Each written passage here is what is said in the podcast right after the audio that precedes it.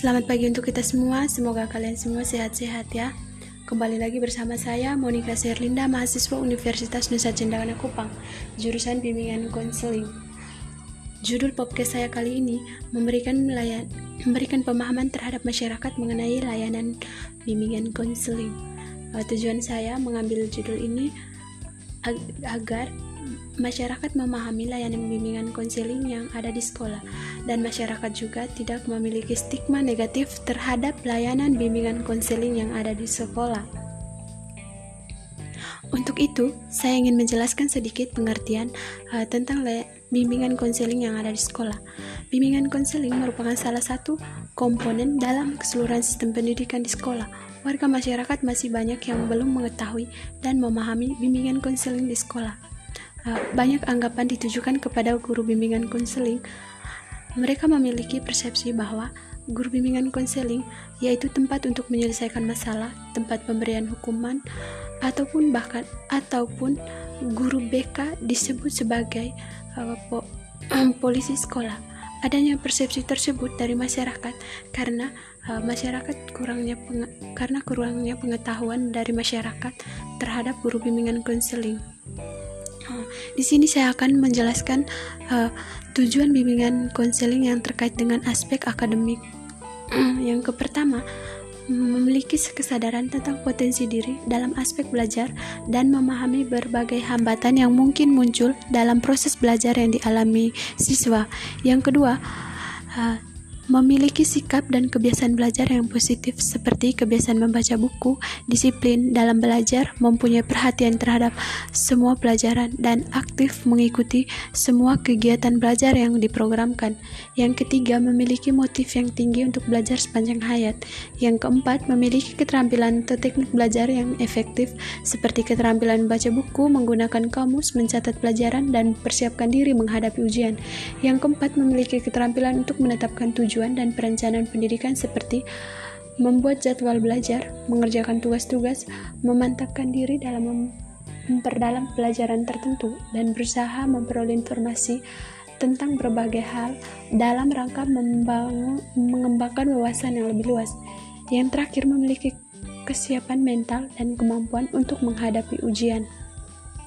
Saya akan menjelaskan sedikit uh, mengenai pengertian layanan bimbingan konseling. Layanan bimbingan konseling yaitu mempunyai hubungan erat di mana di antara keduanya saling melengkapi dalam membantu klien atau siswa dalam memecahkan masalah dan mengubah pola hidup siswa. mengubah pola hidup itu seperti mengubah pola hidup dari pola hidup yang salah menjadi pola hidup yang benar, dari pola hidup yang negatif menjadi pola hidup yang positif. Di sini saya akan menjelaskan sedikit juga jenis-jenis layanan bimbingan konseling. Yang pertama, layanan orientasi. Layanan orientasi ini layanan yang memungkinkan peserta didik mengetahui dan memahami lingkungan baru, terutama lingkungan sekolah. Yang kedua, layanan informasi. Layanan informasi ini layanan yang memungkinkan peserta didik memahami dan menerima berbagai informasi dari sekolah. Yang ketiga, layanan pembelajaran. Layanan pembelajaran ini membantu peserta didik mengembangkan sikap dan kebiasaan belajar yang baik. Yang keempat, layanan penempatan dan penyaluran. Layanan ini merupakan layanan yang memungkinkan peserta didik memperoleh penempatan dan penyaluran di dalam kelas atau di dalam kelompok belajar. Yang kelima, layanan penguasaan konten. Layanan penguasaan konten merupakan layanan yang membantu peserta didik menguasai konten tertentu. Yang keenam, layanan konseling perorangan merupakan layanan yang memungkinkan peserta didik mendapatkan layanan langsung secara tatap muka. Yang ketujuh, layanan bimbingan kelompok.